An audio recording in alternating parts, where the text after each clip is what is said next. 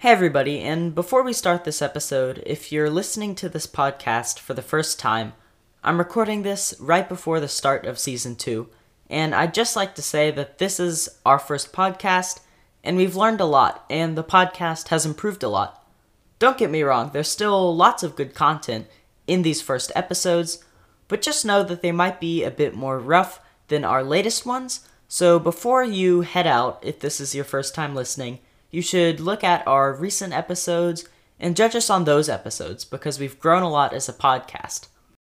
Hey everybody, Richard here. Thank you for clicking on Trading Terms number three of the Enlightened Investing podcast. In today's episode, I'm going to be talking about what volatility is, what a dividend is, and what an IPO is, so make sure to listen to the whole episode.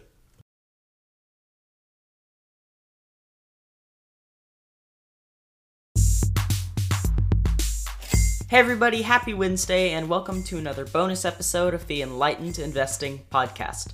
Today is number three of the Trading Terms series, where we discuss common terms regarding the stock market. Alright, let's get into it. First, what is volatility? So, volatility is associated with risk in the stock market. Volatility could mean how quickly a stock price changes, the margin of that change, and how reactive that stock is to things like current events. For example, say a large company like Amazon rarely makes huge price swings, especially not fast price swings. Therefore, Amazon would not be a very volatile stock. But a stock that may double in value in a matter of minutes, then dip below its opening price a little bit later, that's really volatile. Visually, you can see how volatile a stock is by looking at a graph of a stock's price change over time. If you're seeing large spikes in the stock's graph, that would mean it was pretty volatile. But if you're seeing steady changes with maybe small little peaks and dips, that stock isn't going to be very volatile. There's also a metric called a beta that measures volatility in relation to the general stock market, which we will be discussing soon. Okay, next up, what is a dividend? So, a dividend, defined simply, is a portion of a distribution of a company's earnings to its shareholders. Most dividends are paid quarterly or annually. Dividends can encourage people to buy that company's stock or hold that company's stock. For example, AT&T pays a quarterly dividend of $0.52 a share, which doesn't sound like much at first. But then consider that AT&T's current share price is about $27. So if you were to put $1,300 into AT&T, you would own about 48 shares of AT&T. Every quarter, so 4 times a year, you are getting 52 cents for each of your 48 shares. That means you would be making around $25 each quarter in dividends and $100 a year in dividends without even having to sell AT&T. So the more money you put into a dividend stock, the more shares of it you will own, which means you will get more money in dividends.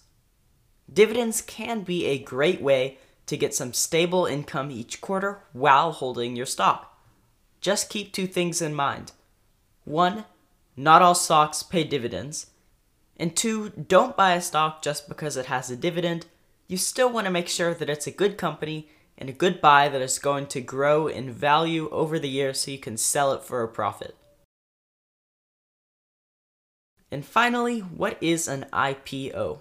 So, this has been mentioned several times in our episode, but just to give a detailed explanation, an IPO is an initial public offering. When a company decides to go public, meaning that shares of their company can be traded on the stock exchange, like the New York Stock Exchange or the London Stock Exchange, the company determines the initial price that a share of that stock will cost. Once the public begins buying shares, that price will be determined like all other stocks supply and demand. For example, cloud data technology company Snowflake went public on September 16, 2020. Its IPO was $120, but that price immediately changed once people began buying and selling that stock. Alright, and that will be the end of the third Trading Terms bonus episode.